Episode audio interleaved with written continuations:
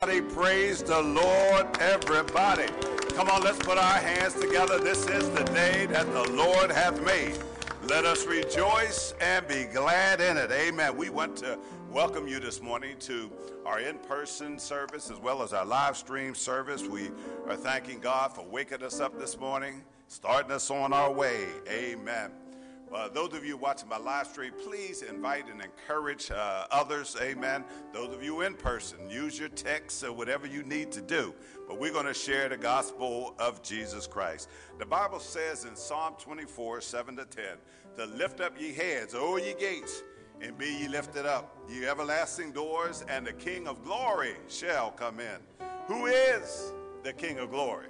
The Lord of hosts. He is the King of glory. Lift up your heads, O ye gates, and be ye ever lifted up. The everlasting doors and the King of glory shall come in. Who is the King of glory? The Lord of hosts. He is, church, the King of glory. Come on, let's stand this morning. Let's put our hands together.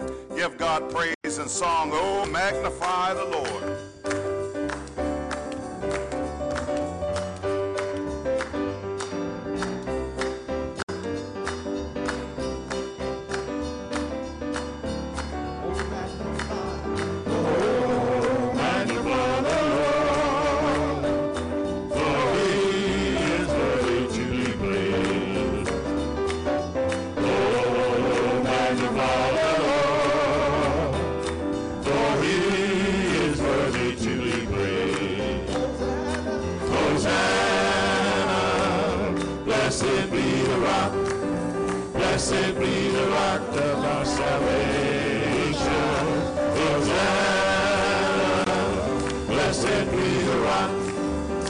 Blessed be the rock of my salvation.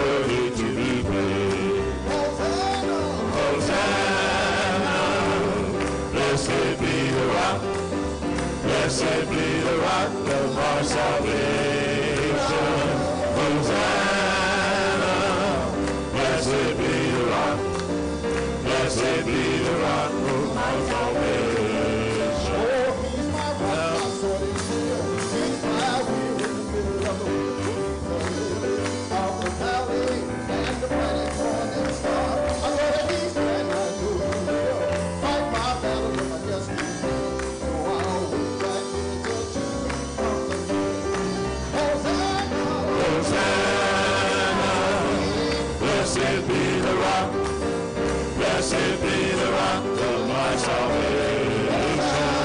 Hosanna, blessed be the rock, blessed be the rock, blessed be the rock, blessed be the rock, blessed be the rock, blessed be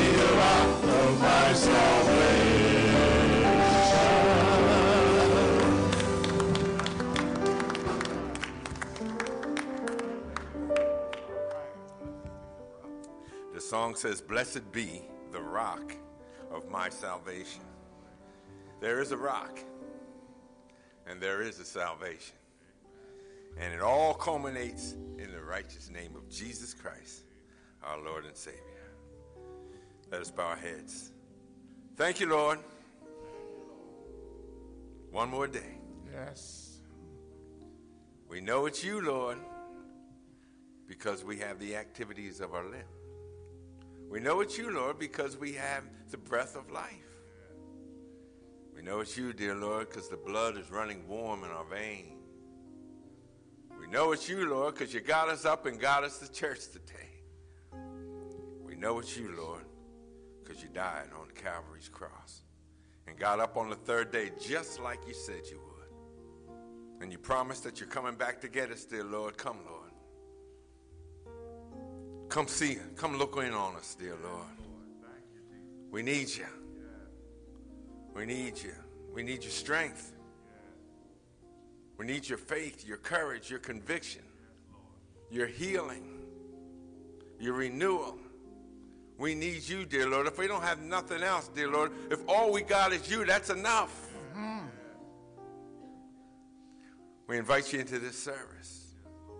Send forth your Holy Spirit, dear Lord, to rest on every heart and every mind that's gathered, whether it be on the internet or whether it be here live in person, dear Lord.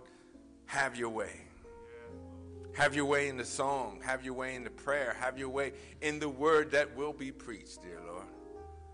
Blessing the pastor of this church, dear Lord. Give him the strength that he needs, the conviction that he needs, dear Lord, in these trying times.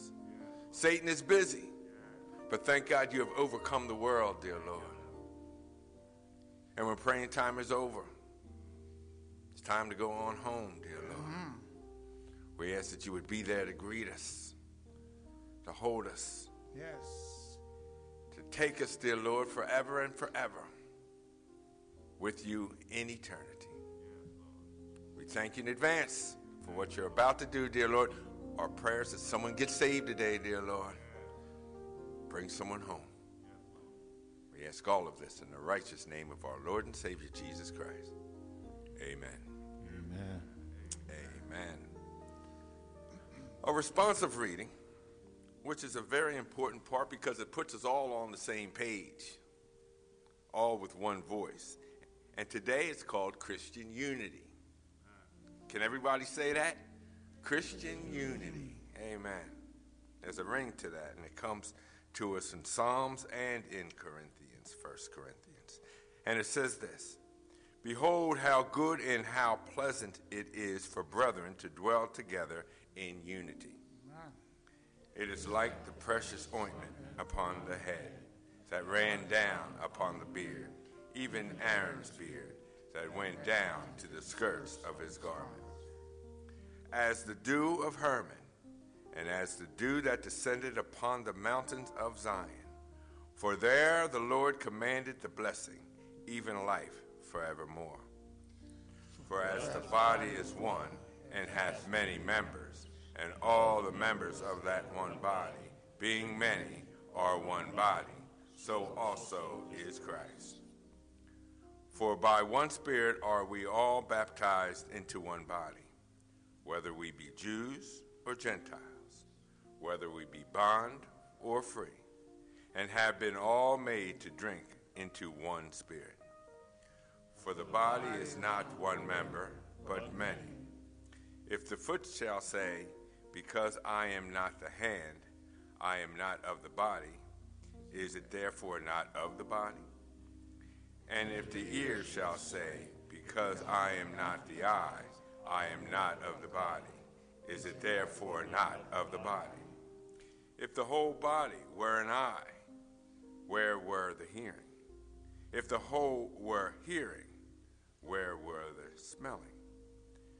But now hath God set the members, every one of them, in the body, and it hath pleased him. And if they were all one member, where were the body? But now are they many members, yet but one body. That there should be no schism in the body, but that the members should have the same care one for another. And whether one member suffer, all the members suffer with it, or one member is honored, all the members rejoice with it. Everyone? Now ye are the body of Christ, and members in particular.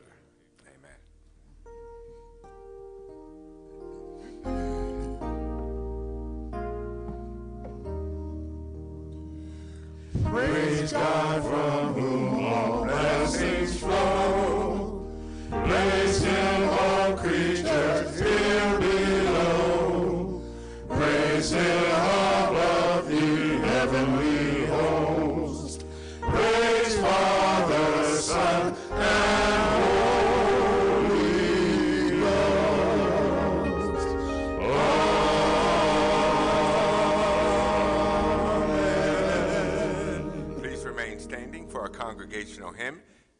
248. Hold to God's unchanging hand.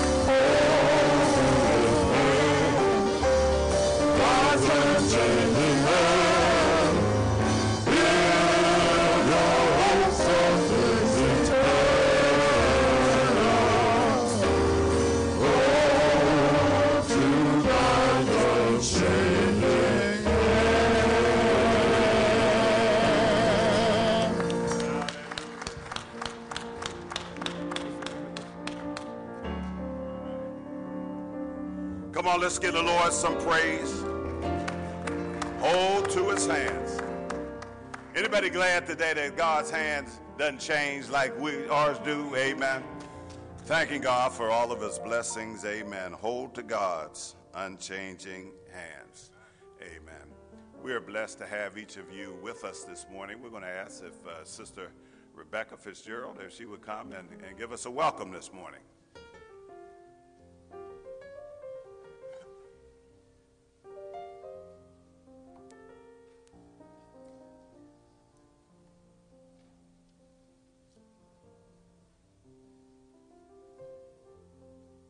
Good morning, Second Baptist and friends.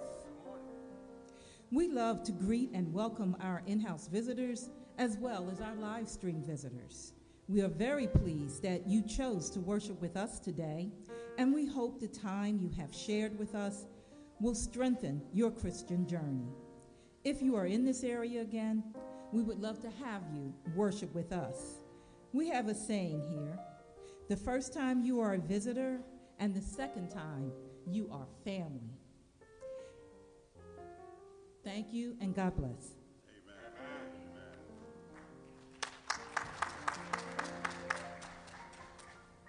Amen. Let church say amen. amen.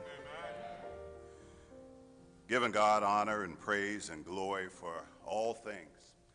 We again just uh, thank God for each of you who are here with us this morning. You know, we had an awesome week here at Second Baptist on uh, this past Tuesday. We had our Valentine's uh, banquet, amen, sponsored by couples ministry. We had a fabulous time. I'm sure that we'll be getting some of those pictures uh, out to you. And I know next year that you'll want to join with us. We had such a wonderful time. And on yesterday, our youth ministry had sponsored a bowling outing uh, there at Thunderbird Lanes in Warminster, and I see a number of you who are here today. And we had a great time, great turnout. I have to admit, the food wasn't that good. Amen. Just got to tell it like it is. You know, they, they wouldn't let us bring in what we wanted to bring in, so we had to go with what we had, but it wasn't that good. So I know that when you went home, you had to get you a little something else to help out along the way. But we're just praising God and thanking Him for all of His blessings. We want to let you know that our ushers are still uh, looking for additional people to serve uh, with our usher board there. So please see uh, Sister Leslie Hawks uh, at the end of the service. We want you to sign up. Amen. Also, our family greeters, Sister Rebecca Fitzgerald, serving as our family greeter for today. And, and so we certainly thank her for that. Uh, but Sister Van Winter is going to be asking you uh, to serve in that capacity. So we would like our families to sign up with her. Please just tell her yes when she asks you, amen, uh, to serve as a family greeter. We also want to remind you of our 2023 church theme, amen. That is that we are together in Christ. And so we're thanking God for all of his blessings, amen. Also, make sure that you keep on your calendar our uh, Christ and cultural humility dates that are going to be coming up. Our next date is going to be Sunday, March the 25th, and then on April the 23rd. So uh, please make sure you put that on the calendar. We are going to ask for you to stay after church uh, with us as we get really get an opportunity to learn more about one another. Amen. Uh, if you have not received your tax giving letter, uh, make sure that you see uh, one of the trustees. They would be happy to give that to you. Uh, it's time now. We got to turn it in. Uh, you know, the old saying, there's only two things you have to do in this world that is pay your taxes, amen, and, and nobody here is going to stay here forever. So we do know that that is the case. So make sure that you get your tax giving letter, amen.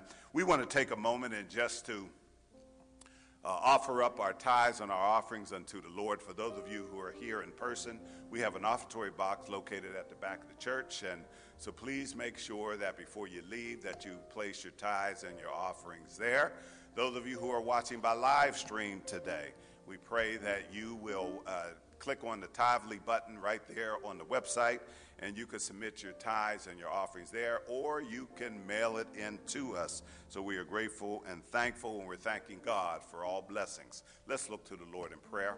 Father, we thank you, Lord, for this opportunity to give. We thank you, Lord God, for both the gift and the giver. We ask, God, that you bless those that gave, bless those who had a desire to give but had it not. And so, Lord, we do recognize, realize, and understand that everything we have comes from you. So we ask, God, that you would continue to bless us here at Second Baptist Church, that what we receive, Lord God, that we will be mindful and good stewards, Lord God, of that which is given, that we may build up your kingdom while we are here on earth. And so, Lord, we say thank you. We give you the praise, the glory, and the honor. It's in the precious name of our Lord and Savior, Jesus the Christ. We pray, let the church say, Amen. Amen. You know, every uh, third Sunday, or at least once a month, we take time to recognize our members who are celebrating birthdays uh, for the month, uh, as well as those who have wedding anniversaries. And so, uh, those of you who have birthdays there for the month of February, we're going to put that screen up, amen, and you can see those who are celebrating birthdays here for the month of February. And so uh, we're going to ask Pastor Paul, he's going to lead us, amen, as we just want to sing happy birthday. Happy birthday to you. Happy birthday to you. Happy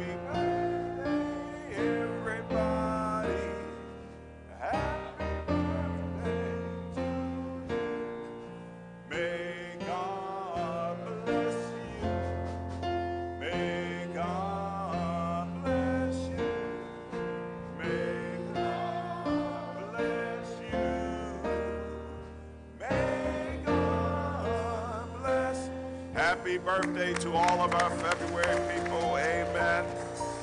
And if we have those who are celebrating uh, wedding anniversary here on, in February, if you're here today, just stand. Amen. I see one name, two names up there who, uh, amen, who are celebrating birthdays uh, during this month. We, Brother uh, James and Barbara Mitchell, amen, is celebrating 54 years. Amen. Thank God for the Mitchells. Amen. Scott and Brenda Topping, 31 years. Thanking God for you. Amen. Congratulations.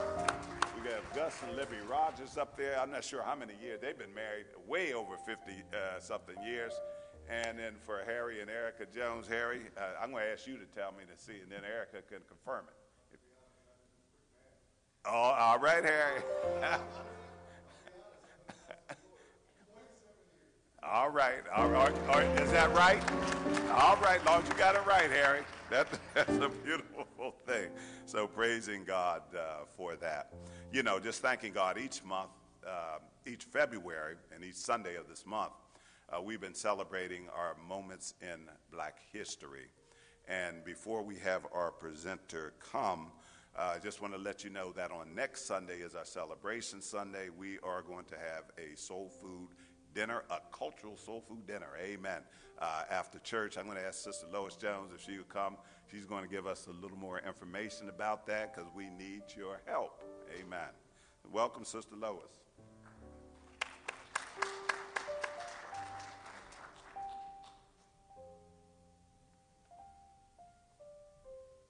Good morning, everyone. Good morning. As Pastor said, um, next Sunday is a potluck soul food dinner. Uh, we haven't had it in the last three years uh, due to the pandemic, but we're back, and uh, we do need your assistance. Uh, I have a sign-up sheet out on the bulletin board, but uh, we still have a lot of vacant spots, so uh, we'll be sitting out in the foyer with a sign-up sheet, and please stop by if you haven't already and, and sign up for something. I know we have some great cooks in the church, so please stop by and, and do that. Uh, it's always a joyous day for us. We fellowship and eat, and you know, we don't have a lot of soul food uh, restaurants in this area, so you get to sample all these different type foods. But I do need uh, your help with uh, also setting up. We're going to uh, set up probably Thursday around noontime, so if any of you are available and can come help me set up. Also, we will need servers that day. We need uh, a few more. Uh, we usually have about 12 servers, so if you can uh, volunteer for that and let, uh, to clean up also. And with the uh, dinner, when you bring your uh, food, I'd like you to use this half pan. And we'll have some out in the foyer near the sign-up sheet. we use this pan because it fits in the racks and uh, it saves us some time. Also, um, you should heat your food. Uh, that saves us time also. And label it. La- uh, tell us what it is. And especially if you have peanuts in it, because we do have some uh, members that are allergic to peanuts. Uh, I think that's about it. Yeah. So if you'll come out next week and um, have fellowship and food with us. Thank you.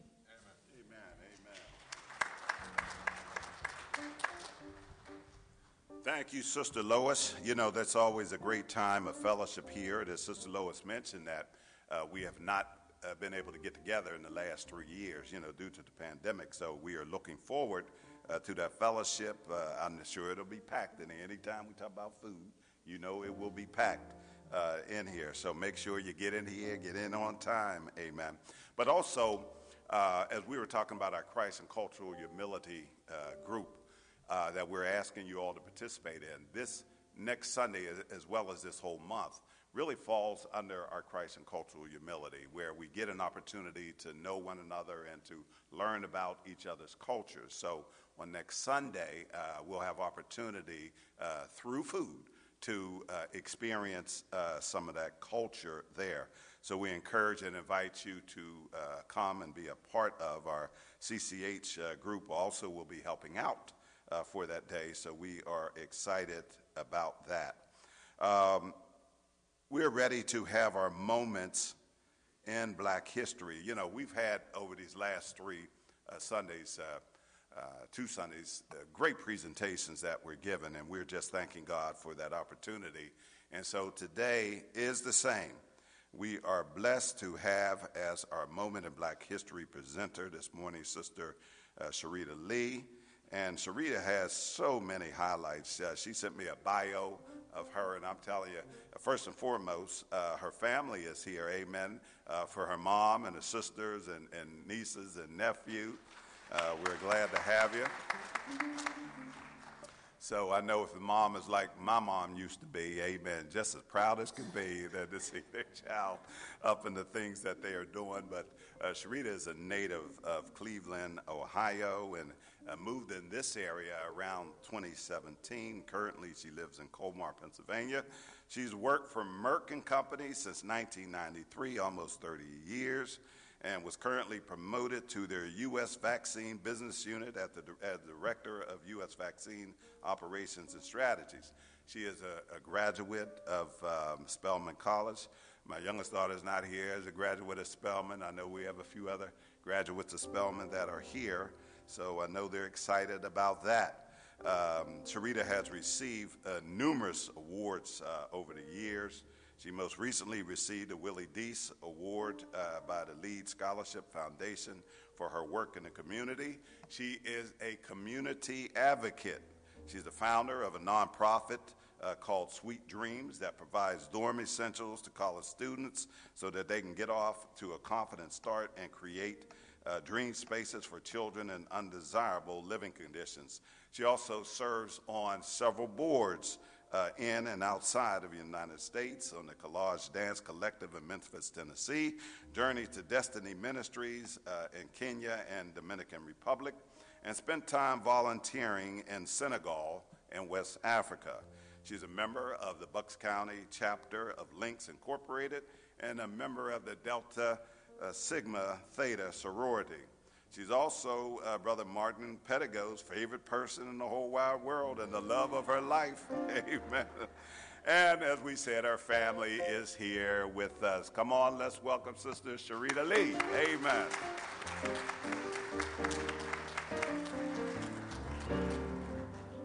Good morning. Good morning. And praise God. Praise God for so many things. One for Eric Smith. He got this slide. Presentation up. We had a little panic. I thought I was going to have to improvise and uh, call on some other folks in the audience to help me out, but it looks like we got the slide presentation going. So thank you. Thank you, Eric. Uh, thank you all for the opportunity, Pastor, to share uh, today on Africanisms that we find today in the U.S. And I'm so glad that my mom and sister and nieces and nephews can be with me today because rich in our tradition and our community is family. So I could not, you know, think of a better time for my family to be here than to talk about things that we brought as Africans from the motherland, the closeness of family. That's one of the things I appreciate so much about Martin is every day he is talking to his mother. It is so important, uh, and I've learned through him how important family is and to keep that alive. And even though the slave masters at that time thought that they were disconnecting our families from each other by splitting us up, we learned how to create family, right?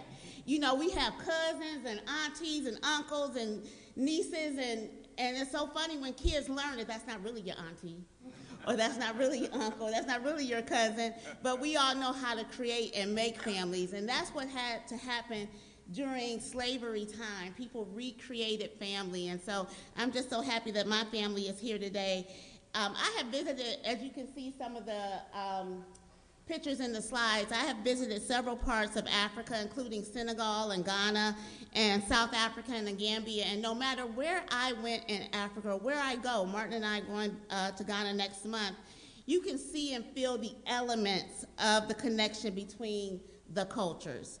And um, as you see here, um, the picture that looks out into the ocean is from one of the slave castles, and it's the door of no return, where slaves left out, never to return back to the Africa continent again in their thoughts, but they did carry in their mind luggage their traditions, and they unpacked those traditions here in the United States or in the colonies as they came over. So if you go to the next slide, Eric, this just gives a few of the things I'm going to share with you. Pastor told me I had 15 minutes top, so I'm going to uh, stick to that. But I do want to cover things like the Gullah Geechee people. Is anyone here from the Gullah Geechee? You can uh, take your history back to the Gullah Geechee time period. Well, I'll tell you a little bit about that today. Uh, food, art, music, literature, all of these things we'll talk about. Fashion and beauty, you know, I can't stop talking about fashion, so I had to insert that in somewhere. Fashion and beauty, medicine, and religion. So if you go to the next slide, I want to share one of the longest standing cultures here in the U.S., and that's the Gullah Geechee culture. These are, if you go to the next slide, Eric, the Gullah Geechee is one of the longest influenced groups of blacks in the U.S. They uh, formed as a result of the uh, transatlantic slave trade. And as you can see, they are on the coast of Georgia, South Carolina, and Florida. And they created a distinct culture that blends their African heritage with the new customs and traditions of their home. This culture has been passed down from generation to generation. Next slide. You can see actually where they came from in Africa. Uh, the box down on the left towards the Central Africa area um, boxes in Angola, and that's where it seems to be the name Gullah actually came from. It's uh, a part of the Gold Coast. The Gullah people were known to come from what is now known as Nigeria and the Congo and the Rice Coast. Now, the Rice Coast, it's important to understand, you know, sometimes we look at pictures or movies about slavery and we think they just pick random people or random slaves to come over to America. No, they were smart. They were strategic about who actually they captured. They wanted skilled laborers. So they intentionally captured slaves that were not just strong, but also intellectually astute, smart, architects, engineers, and agriculturalists. And they needed the knowledge and understanding because they didn't know what to do. They didn't know how to farm the land and to make rice grow. So one of the needs that was identified was rice cultivation, and that's what happened along the coast of South Carolina. When I go to the store, I look for Carolina rice. Does anyone else look for Carolina rice? I love Carolina rice. But when I thought about it, well, I didn't know that it's the third largest crop that's produced even still today in the United States. And it started out from slaves and bringing that engineering and technology and thoughts over to us. Next slide. So rice was an important crop for the enslaved people to grow as it could be used for food and also for trading. Enslaved people were often forced to work long hours in the hot sun to produce rice and conditions were often harsh. African Americans continued to farm rice after slavery ended, and many made their living by working as tenant farmers and sharecroppers. And this work allowed African Americans to gain economic independence while providing a valuable product for the nation. Next slide. You can see some of the harsh conditions. And because of these conditions, with the flooding of the fields, masters were often absent. They were not hanging out down there with the slaves, with the mosquitoes and all the things that came out of that water. So isolations from whites is what really allowed the Gullah Geechee culture to really flourish and maintain even its traditions today. Rice is a very important crop in the African American culture, and it's the third largest crop, as I said. So as we move from talking about rice, I want to move on to talking about food, and this is going to support Sister's plea for you all to bring uh, food for next Sunday. If you go to the next slide, Eric, don't these dishes look marvelous? Please, somebody bring some of these things next Sunday. But in addition to rice, slavery had a tremendous impact on the food that is eaten in the U.S. today. African slaves brought over things like okra, there was no okra here, rice, watermelon, sweet potatoes, and black eyed peas, Even some of the dishes that are cooked today, like gumbo, sweet potato pie, jambalaya, red beans and rice, collard greens, and bread pudding, all of these have roots in slave culture. Without us, we would not have those wonderful dishes that we have today. Soul food has been an important part of the African American culture since the days of slavery. And even though the recipes may have changed over time to suit today's palate, the spirit and flavor of the food remains timeless. So I am really looking forward to next Sunday. So if you go to the next slide, and actually I had some water. If you go to the next slide, I want to talk a little bit about, thank you.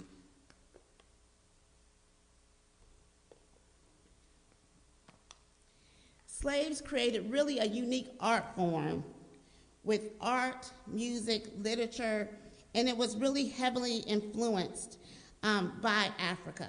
This form of expression helped keep their culture alive despite the oppression that they faced.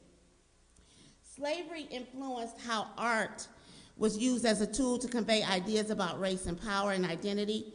Artists often used their work to speak out against injustices or depict African Americans in a more dignified manner than they were typically portrayed in popular culture.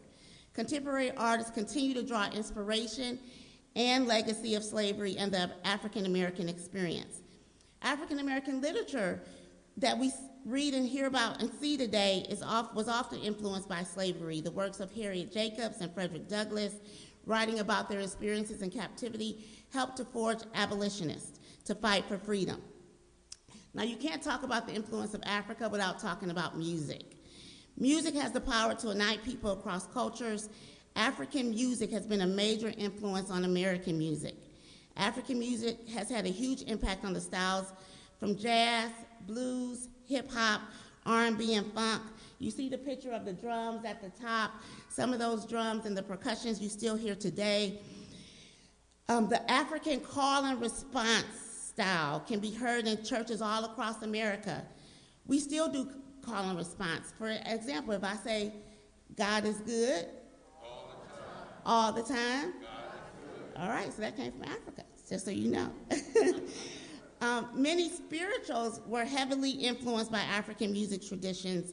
Spirituals such as Go Down Moses and Steal Away were really coded messages amongst the slaves, and it really helped to keep them motivated and to know what was coming up.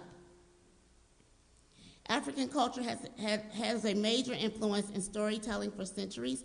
You all see Anansi the spider. We all remember reading about those folk tales in school, and if you haven't, please Google it, students. Um, even African influence on our language, words like okra and gumbo, badunkadunk, groove, and jazz all come from Africa. Even African speech and cadence, such as kumbaya. And we all know that means what? Come by here. So, one of the most iconic symbols I wanted to reference was the basket making at the bottom, which is from the Gullah Geechee culture. It takes about two weeks to make a basket, and it comes from sweetgrass, and those baskets are still being made even today as a symbol of their resilience in the Gullah Geechee area of the United States. Now, if you have on African attire today, please stand. Don't they look beautiful?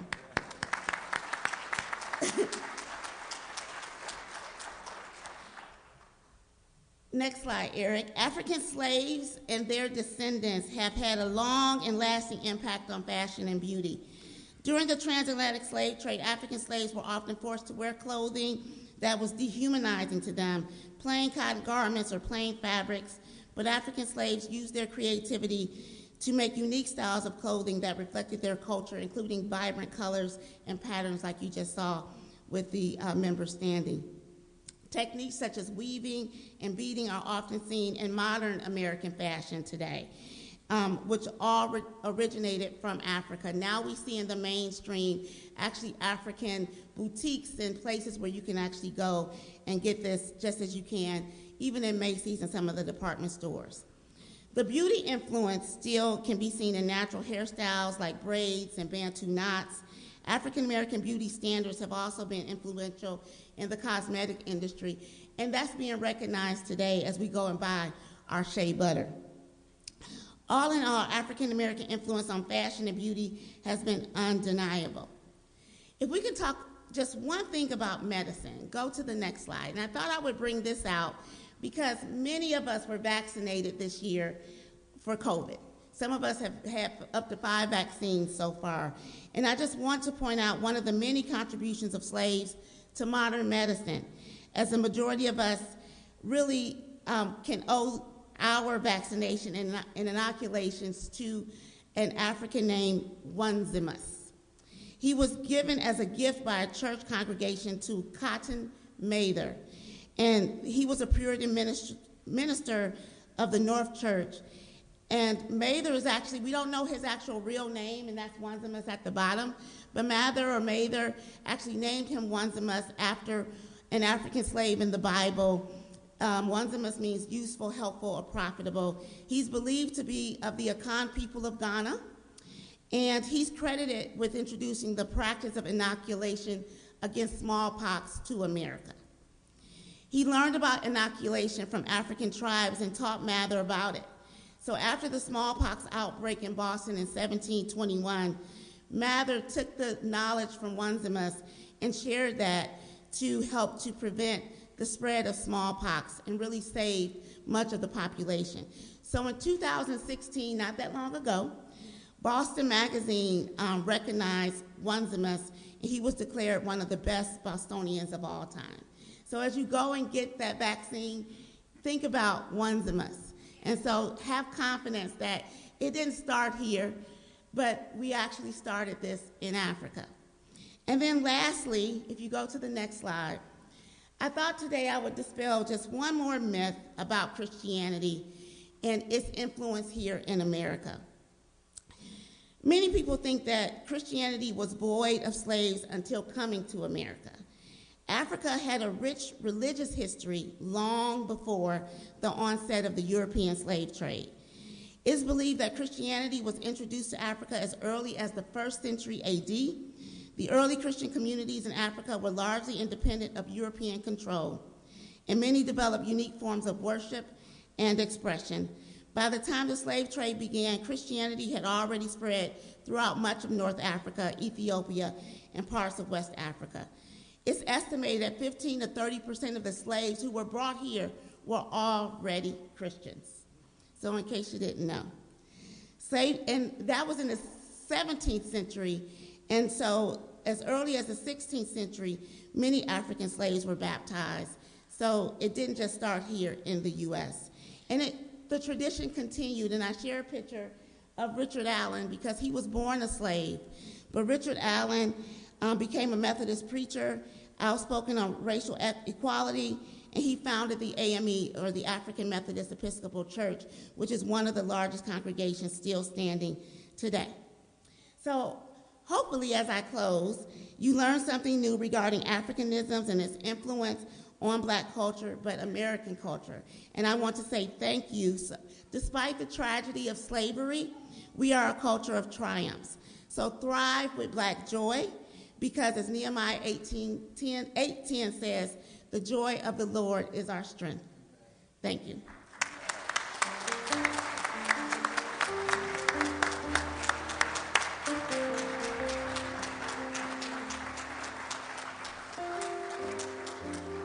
Amen. We certainly want to thank Sister Sarita Lee. Amen. A beautiful, excellent uh, presentation. We certainly have been blessed this month in our moments in Black history and uh, the King family. Amen. Thank you for sharing with us on the first Sunday and for uh, Casey and Corey Peace. Amen. On last uh, Sunday, Sister Sharita, and then we're going to culminate uh, the month on next Sunday. We have Sister. Robin Johnson, uh, who is an author and is going to uh, speak to us uh, about uh, authors, African American authors that bring us joy.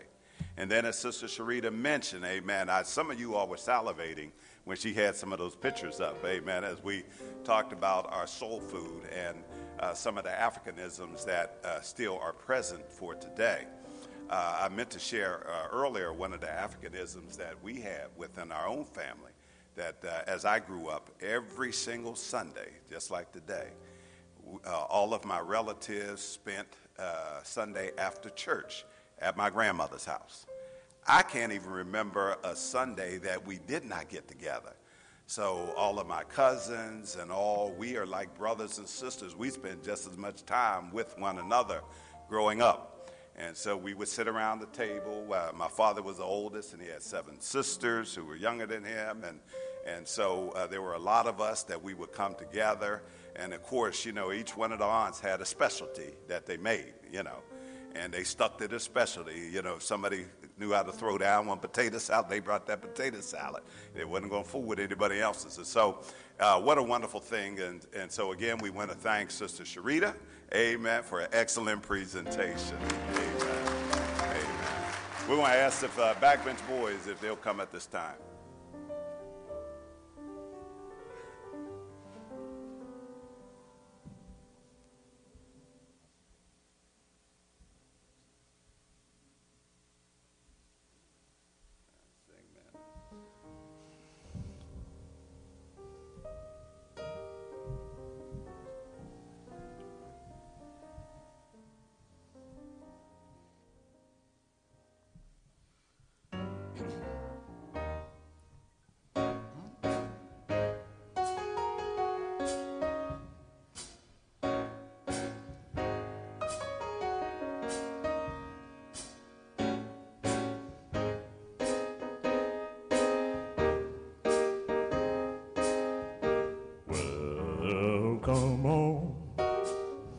Let's go to the house of prayer. To the house of prayer. Jesus knows that we're coming. He's gonna meet us there.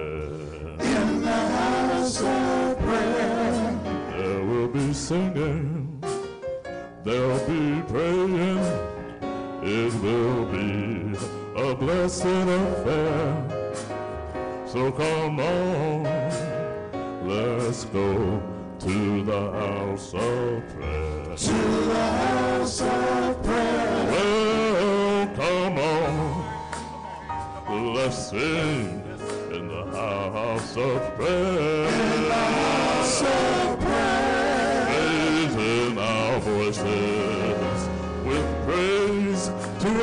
God who cares. In the house of prayer lifting him up and praising his name. Of our faith he is aware. So come on, let's go to the house of prayer.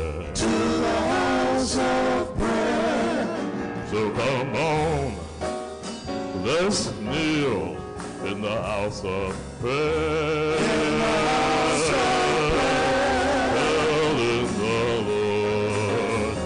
we feel in the house of prayer. In the house of prayer. Sharing our problems and our praise. Jesus knows our every care. It is time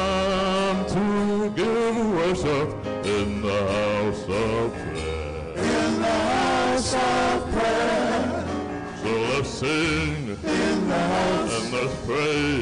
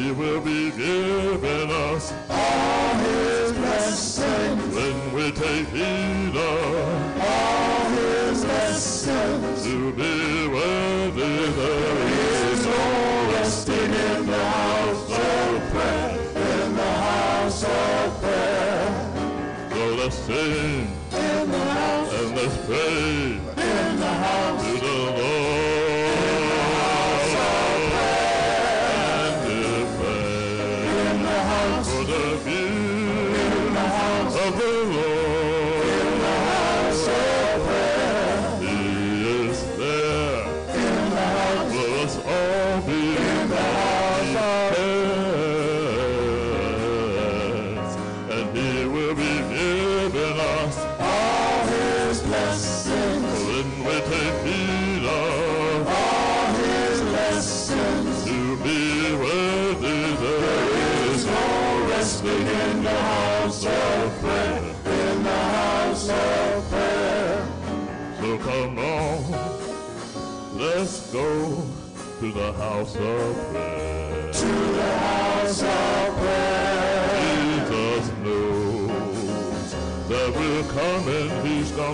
meet us there. In the house of prayer. And we're gonna sing, and we're gonna pray that the Lord have his way. So come on, people, let's go to the house of prayer.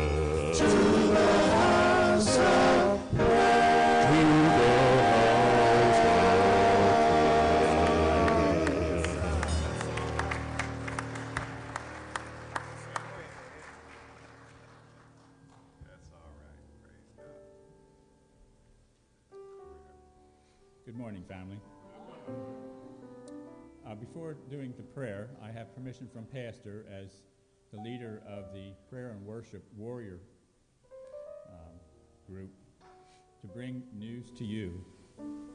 It's going to make me cry, so please forgive me. Since the year 2000, about 3 o'clock in the morning, the Lord woke me up, and I spent the next few hours listening to Him asking me to pray for our nation. And I got word yesterday from my wife on something she saw on the internet that has sparked hope in me. On February 8th, at a small Christian college called Asbury University in the state of Kentucky, they had a uh, preacher that spoke on 2 Chronicles 7:14. It was God's answer to Solomon asking how could he forgive our people at that time. And 7:14 says, "If my people who are called by name shall humble themselves, admit their sin, repent, and turn from their evil ways, he would heal their land." After that meeting on February 8th, a few group of students decided to pray. It has been nonstop since then. On February 14th, there were 3,000 people in that meeting. Two thirds of them were from out of state. Colleges such as Howard, ones in Massachusetts, Illinois, Minnesota, Tennessee have joined. We listen to the news in our da- eh, daily life, and our land needs healing. You can find information on this, just Google Kentucky Revival. CNN and a few other stations and newspapers have been talking about this. And the social media has been credited. These people are coming as far away as England and Canada and Singapore. God is a God of hope. Our group here does pray for our nation and our people. And it's been over 20 years, 23 years. And I'm seeing God answer prayer. Amen. So I hope each and every one of you will take the same opportunity throughout the rest of your day and week and month to ask the Lord to heal our nation. I thank you for that opportunity, Pastor. Let's look to the Lord in prayer. Father, we are aware that many churches in this country are closing up every day. As Abba indi- indicated, even in England, many of the churches have been turned over to mosques because the people have abandoned them. That's not our thought here, Second Baptist. we are still growing. We are growing because we have a pastoral staff that believes in worshiping you, honoring you, and presenting you every single day of their lives, as well as here Sunday. We're not looking for accolades as though we're somebody special. We are just reminding ourselves that you come first in our life. And with the teachings from our pastoral staff, we get to live it. So I ask that you would anoint the pastor today, Father. I, I talk about this often. I ask that his voice would be as thunder. That just as earthquakes can tear down walls, I ask that his voice would. To anyone within his uh, hearing of his word, would understand that to simply humble ourselves, to accept Jesus as our Savior, to follow Him, to give our life to Him, is the greatest reward, greatest promises, and the greatest walk of life. I thank you for the blessings that you have bestowed on all of us here today, Father, those in this building and those that are watching. But I ask that also that our voice would be heard and we would attract others also. I thank you in that worthy name of Jesus, your Son, our Savior. Amen. Amen. This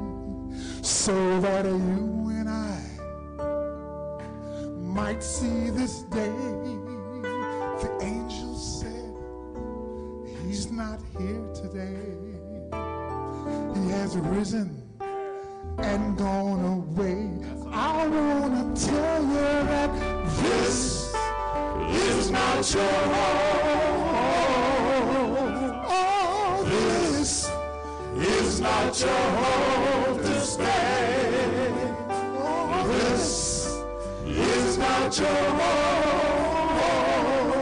Cause you, you're just passing through. He's gone to his father, just like he said. He's preparing a place for those who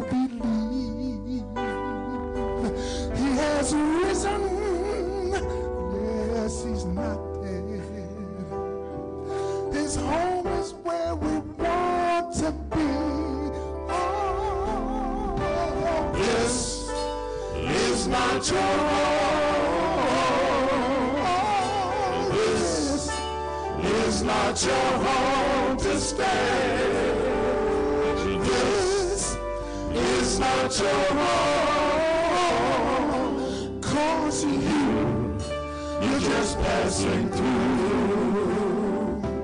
And the words of Jesus said, Let not your heart be troubled, neither be afraid. For you believe in God, believe also in me.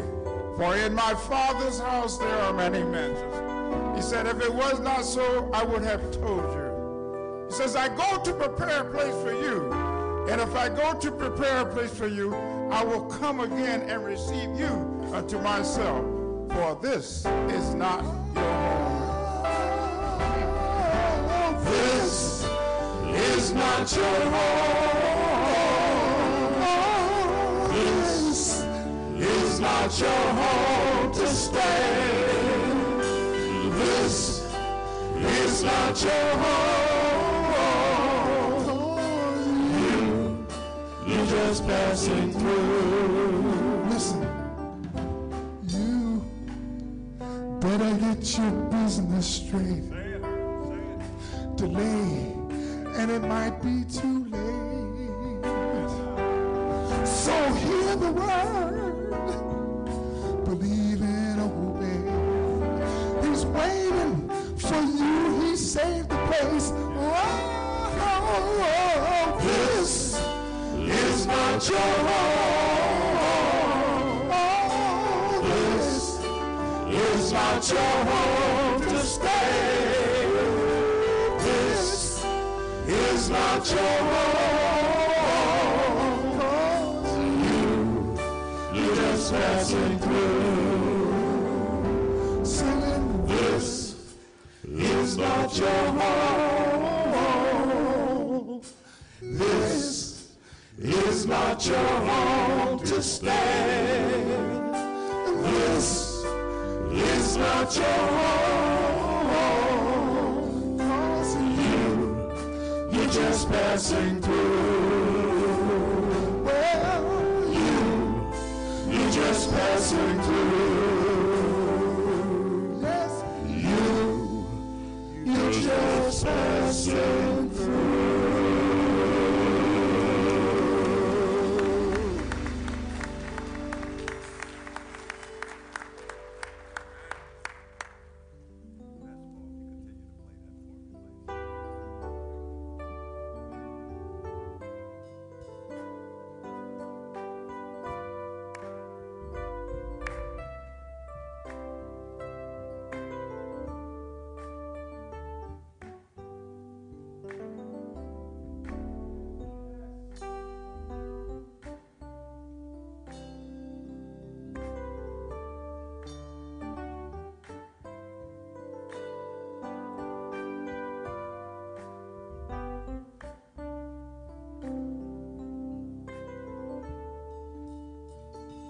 on, let's give the Lord some praise.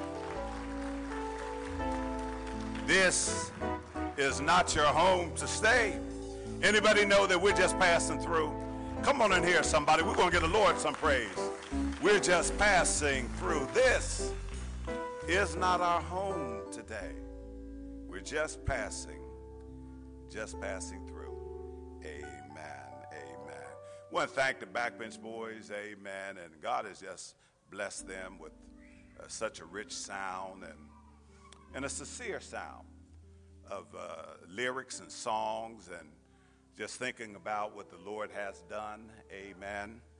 And uh, this group of men has been together for a long time. Amen. When I first came here to the church and wanted to get a men's uh, chorus together. Amen. And so that's been over 28, almost 28 years ago. And so the men are hanging tough. Come on, let's thank the Lord again for the backbench boys. Amen.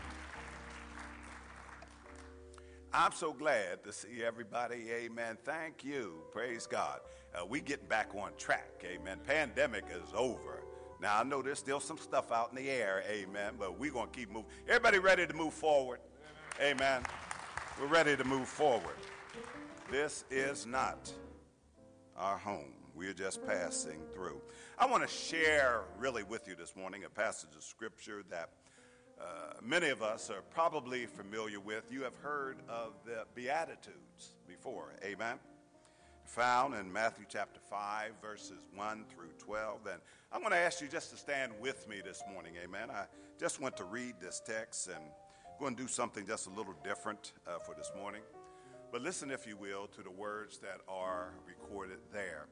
You know, those of you who, uh, as we get a little older, uh, our eyesight is not what it used to be. Amen. Some Sundays I can see the screen, other Sundays I can't see the screen. Amen. This is one of those Sundays I can't see the screen. amen. But listen, if you will, to the words that are recorded there. The Gospel of Matthew, chapter 5, verses 1 through 12. NIV version says, Now, when Jesus saw the crowds, he went up on a mountainside and sat down. His disciples came to him.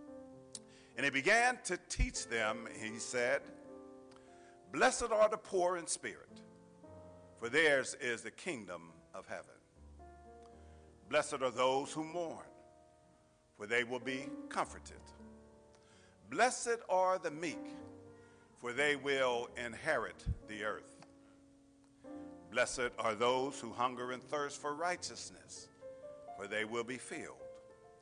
Blessed are the merciful, for they will be shown mercy. Blessed are the pure in heart, for they will see God. Blessed are the peacemakers, for they will be called children of God. Blessed are those who are persecuted because of righteousness, for theirs is the kingdom of heaven. Blessed are you when people insult you, persecute you, and falsely say all kinds of evil against you because of me. Rejoice and be glad, because great is your reward in heaven. For in the same way they persecuted the prophets who were there before you. Amen. You may be seated. I'm not going to give you the title of my message right away, but you're going to hear it in, in a few minutes. And I want you to see if this message applies to you today. Amen. Let's pray. Eternal God, our Father, Lord, we've come on this day to magnify and to worship your precious and your holy name.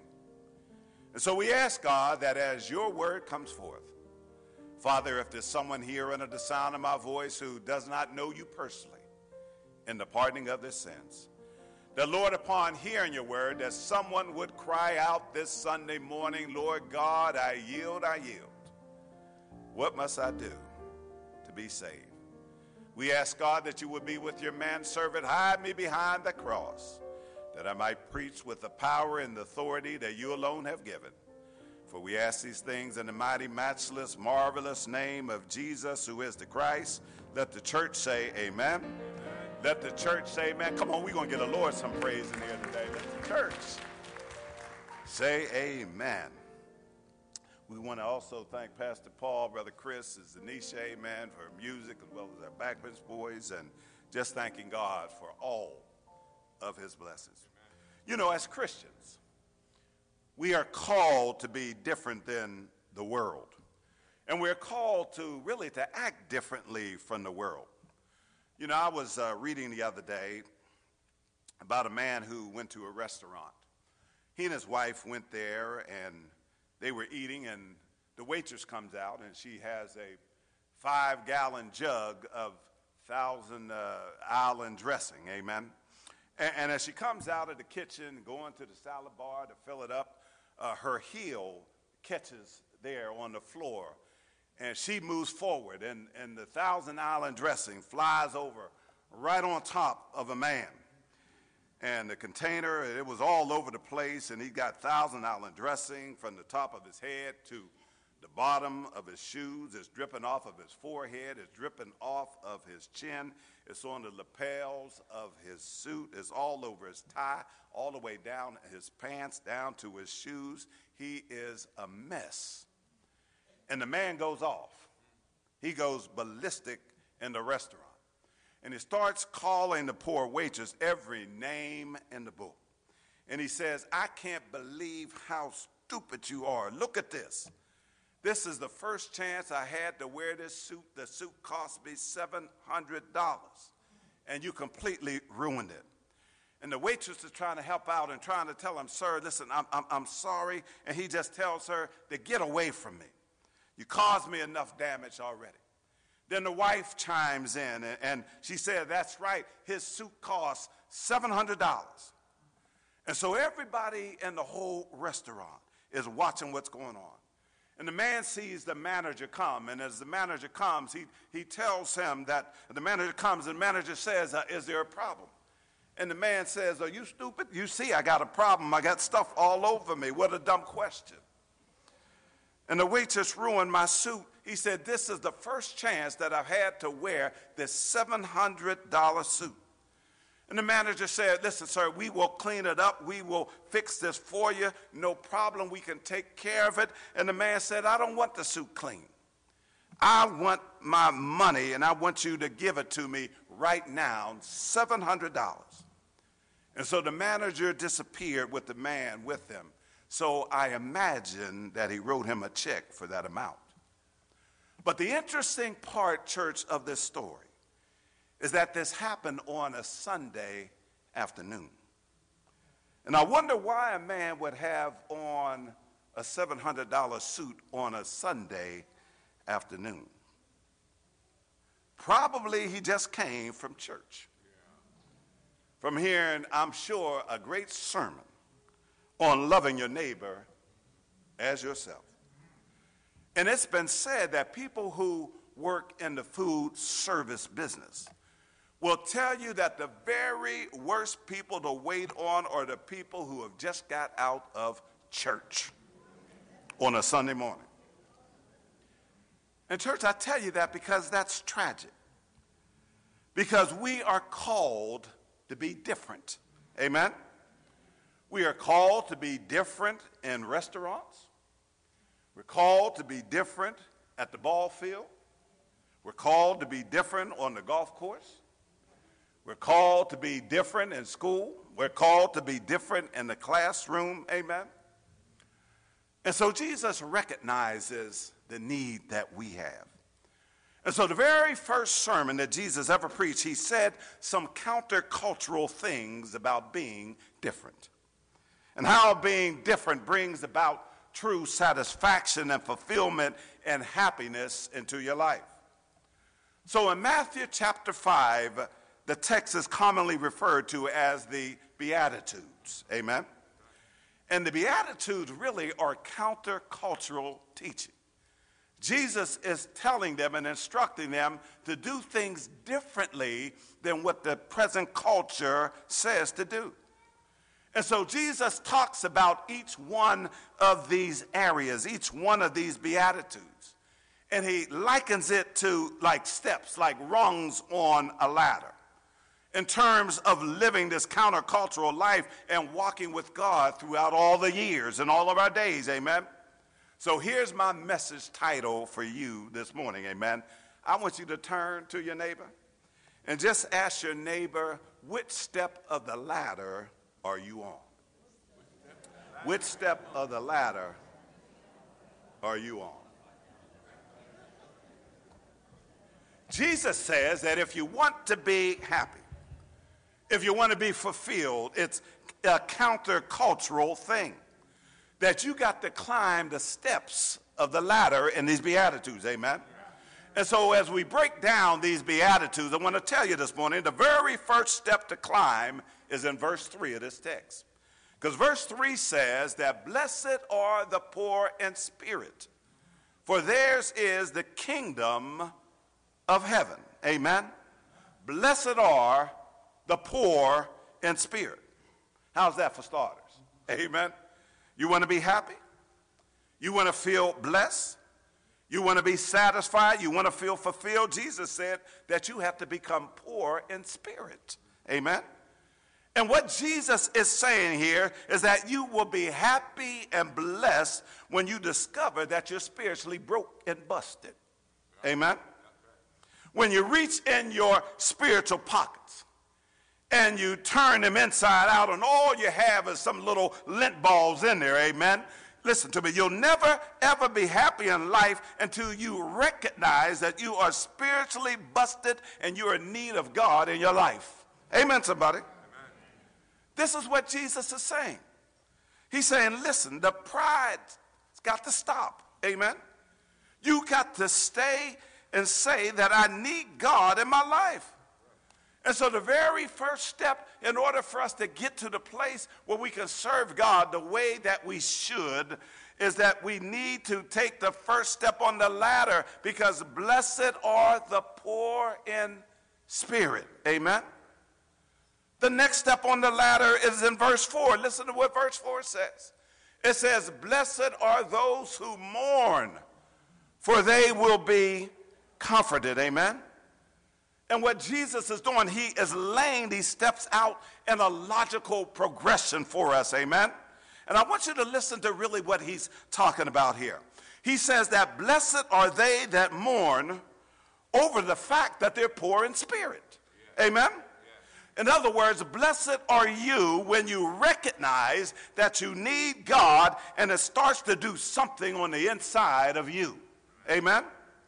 So, what I'm talking about is that when you get to the point where it isn't just head knowledge of, yeah, I think I need God, but when it moves into your heart and your heart starts to get real soft and you begin to weep over your sin.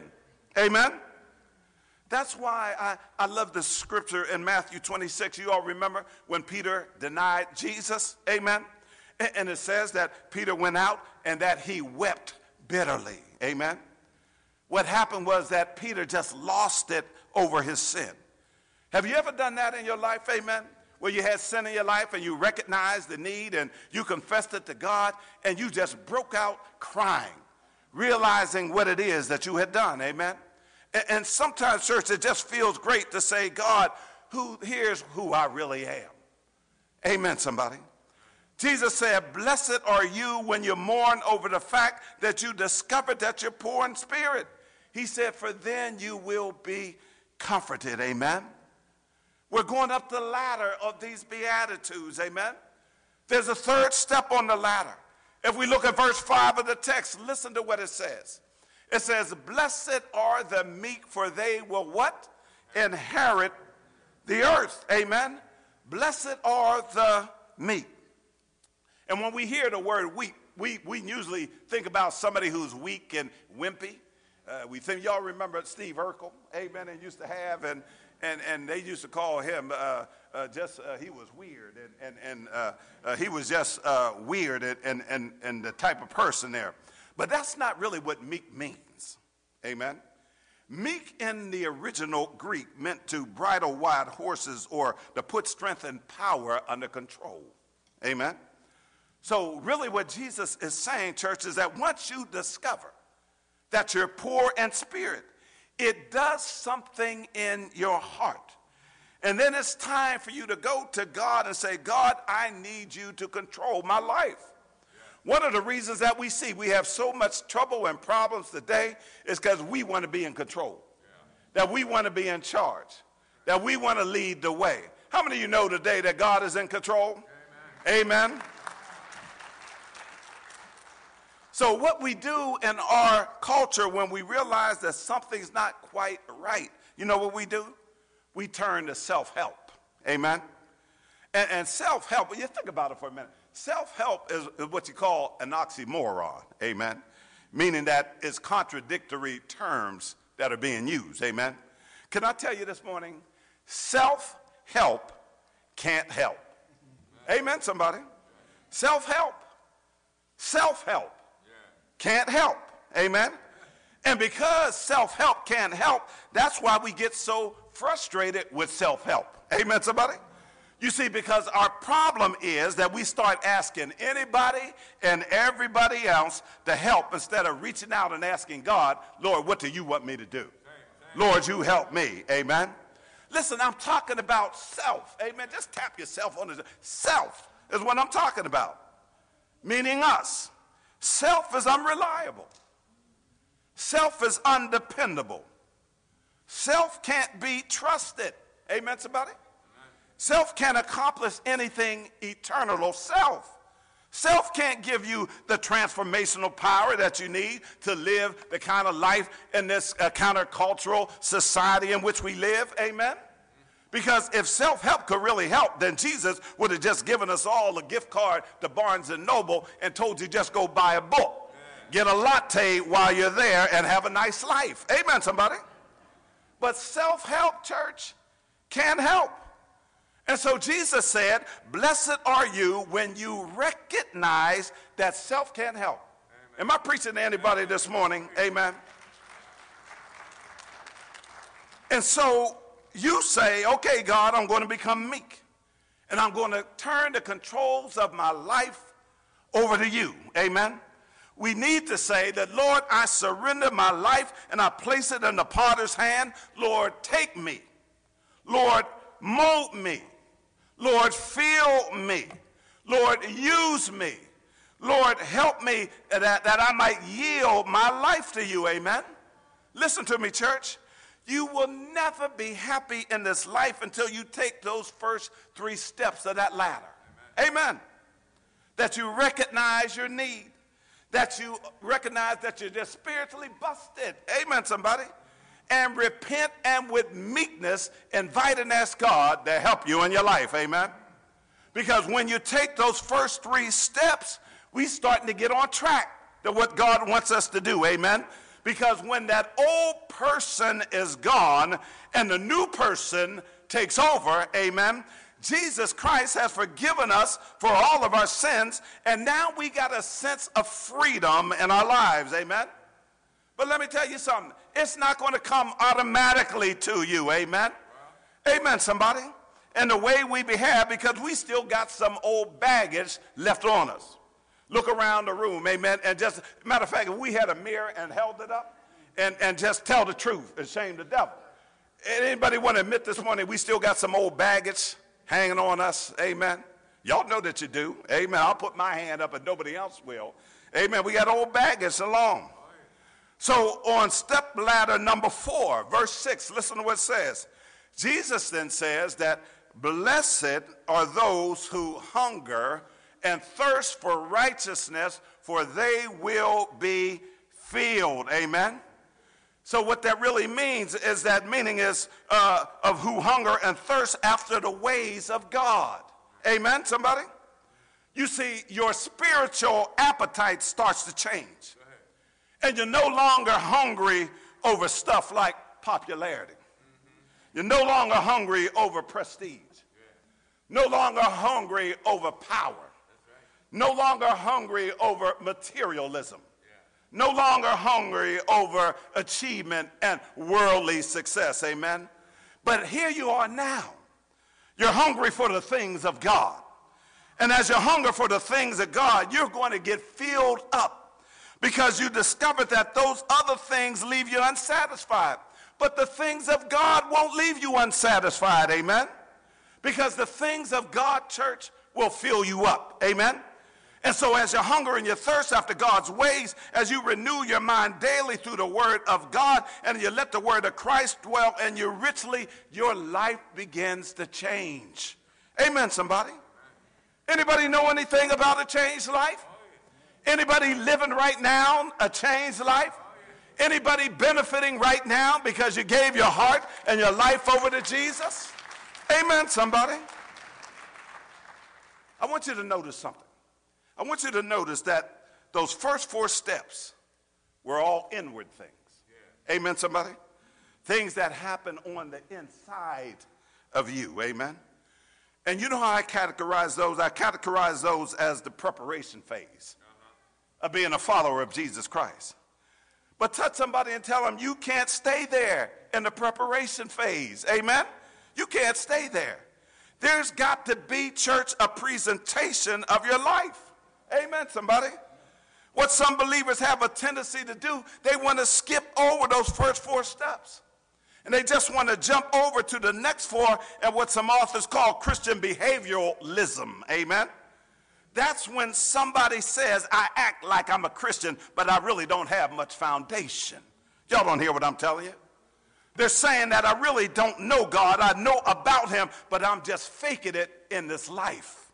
Amen, somebody? Can I help somebody this morning? Amen. You can't skip those first four steps. Amen. If you want to be an authentic follower of Jesus Christ. Amen. You can't skip those next four steps if you want to live a life that's going to shine in this world so that others are able to see your good works and they want to know how it is that you are living in this kind of crazy world and you still got a smile on your face and you still giving God praise and glory. Has anybody ever stopped you in the midst of all the chaos that's going around and you've seen things going up and down and problems all around you, but you still got a smile on your face? And they wonder how it is that you can have a smile on your face in the midst of all of this chaos, in the midst of all of this turmoil, in the midst of all of these problems, in the midst of all this discouragement and defeat, how in the world can you still get up in the morning and go into work and still give God praise and glory in the midst of whatever you're going through? I stopped by to tell somebody today that in the midst of whatever's going on in your life, that if you turn it over to Jesus, how many of you know that if you turn it over to Jesus, and you let the Lord have his way in your life. Anybody know that God is able to work it out? Can I ask you this morning, has the Lord ever worked anything out for you? Has he ever made a way out of no way for you? Has he ever brought you through the times and the tribulations and the trials of life? Has the Lord ever touched you and made a difference in your life? Has the Lord ever raised you, amen, and done something that all you can say is, Thank you, Jesus? I wish I had 10 folk in here who don't mind giving God praise, who don't mind saying, Thank you, Jesus, who don't mind giving God the credit, who don't mind moving up for the Lord, who don't mind serving God no matter what in a countercultural society. I just stopped by today to let somebody know that if you turn it over to Jesus, I said if you turn it over to Jesus, God is able to work it out. Come on in here, somebody. Let's give the Lord some praise. Hallelujah. You may be seated. Church preparation is essential. And then presentation is essential. Amen. I want you to look at the Bible, and, and it tells us the next step on the ladder. Listen to what verse 7 says. It says, Blessed are those who are merciful, for they shall be shown mercy. Y'all know about mercy? You are living mercy right now in your life. Amen, somebody. Mercy is the first thing that comes out of your life after all this inside stuff's been going on. It's God's mercy, amen. My brothers and my sisters, if God loves me, now and I love you because of what's going on in the inside of me. God has made a change on the inside of me. And so that means that we got to show mercy to others. Every time you turn on the news right now, what do you see?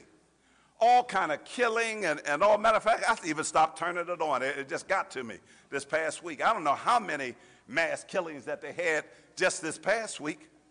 But we are living in end time scenarios, church. That's why there's so many of you here today. Because I believe you are seeing it, that you're starting to recognize it and that you know that the only way you're going to make it through these last days in which we are living is if you come to the house of the Lord, that we begin to turn our lives and our hearts over to God, that we begin to live for God, that we begin to show mercy, that we begin to bless others, that we begin to live our lives in presentation so that others are able to see God's goodness. I believe that from this point forward, we're going to be given more testimony to people in this world than ever before. Amen. Brother Robin was sharing with you then a revival that has broke out, amen. But you know what revival is and what God is trying to do? God is giving a last chance to the people to come to him, to make a choice, to make a decision, to give your heart and your life over to him. And I encourage you, I implore you to take him up on it. If your life is out of whack, if you are living in sin right now, if you turn it over to the Lord right now, He will receive you just as you are. Amen. But time is running out. And so we got to make a choice. We have to make a decision on who it is that we're going to serve. Amen, somebody. And so my prayer is today that we will make a choice to serve God to live our lives that are pleasing in His sight, to be an example, to be a witness in this world to our family members, to our children, to our grandchildren, to those who are connected, as Sister Sharita mentioned about uh, and culture and the connectedness. Amen. That God has given us, church, an opportunity, a chance to serve Him right now. And so, my question is which step of the ladder that you're on? Amen. And if you need to bolster where you are in your relationship with God, He can do it right now. Amen. But all you got to do is turn it over to Him. And so I want to ask you this morning is there anybody who's just ready to commit and surrender to God and to turn it over to Him and to let God have His way in your life? Amen, somebody? And if you're willing to do so, if you're willing, even as a believer right now, to get back on track, begin to study God's word, begin to live for God, begin to witness, begin to share, begin to show mercy, begin to show love. Amen. If we will do this, I'm going to tell you, revival will break out. Amen. Is anybody ready for a revival? I said, is anybody ready for a revival? Come on, let's give God some praise in the house of the Lord. Amen. That God is able because of what Jesus Christ did for us on the cross. He paid our sin debts in full church. And I don't know about you, but I'm going to praise him this morning. I'm going to shout this morning. I'm going to give God praise this morning. I'm going to lift my hands in the air. I don't care who's looking. We're going to give God praise. Somebody give the Lord some praise today. Stand with me Stand with me this morning, church. Stand with me this morning. The Backbench Boys sang a song that this is not our home down here that we're just passing through. But we can only pass through this way one time. This is the day that you have to make a choice, that you have to make a decision. So I invite and encourage you today, if there's someone here who is here in person or someone who is listening on live stream today, and the Lord is speaking just to you, that this is your day, that this is your time this is the opportunity for you to surrender your life to you. Our deacons are going down the aisle, amen. And their arms are wide open to invite, to encourage you. If there are those who don't know Jesus as Lord and Savior, to confess your sins unto the Lord, amen, to repent and invite and encourage and ask the Lord Jesus Christ in your life. If there's one here today, you could come this morning as a candidate for baptism. You can come as Christian experience, amen. But we invite you to come now, to give your heart and your life to Him. Amen. Those who are watching by live stream, you can reach out to us, amen, either on our Facebook page or our website, or you can call the office, you can text, you can email, amen, but just let us know. We'd be happy to receive you. Amen. Is there anyone looking for a church home? Amen. We invite and encourage you to unite in fellowship here at Second Baptist. Amen. This is not your home to stay. We're just passing through. Come on, let's give the Lord some praise. What a mighty God, church, that we serve. Come on, let's give God praise.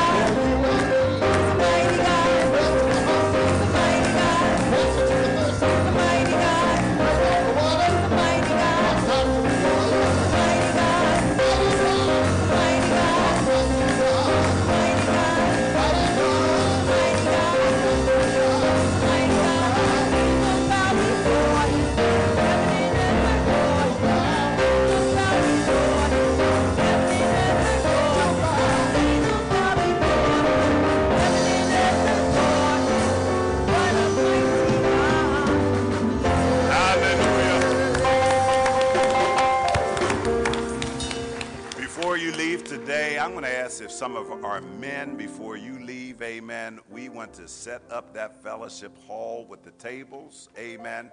So uh, we need some of that.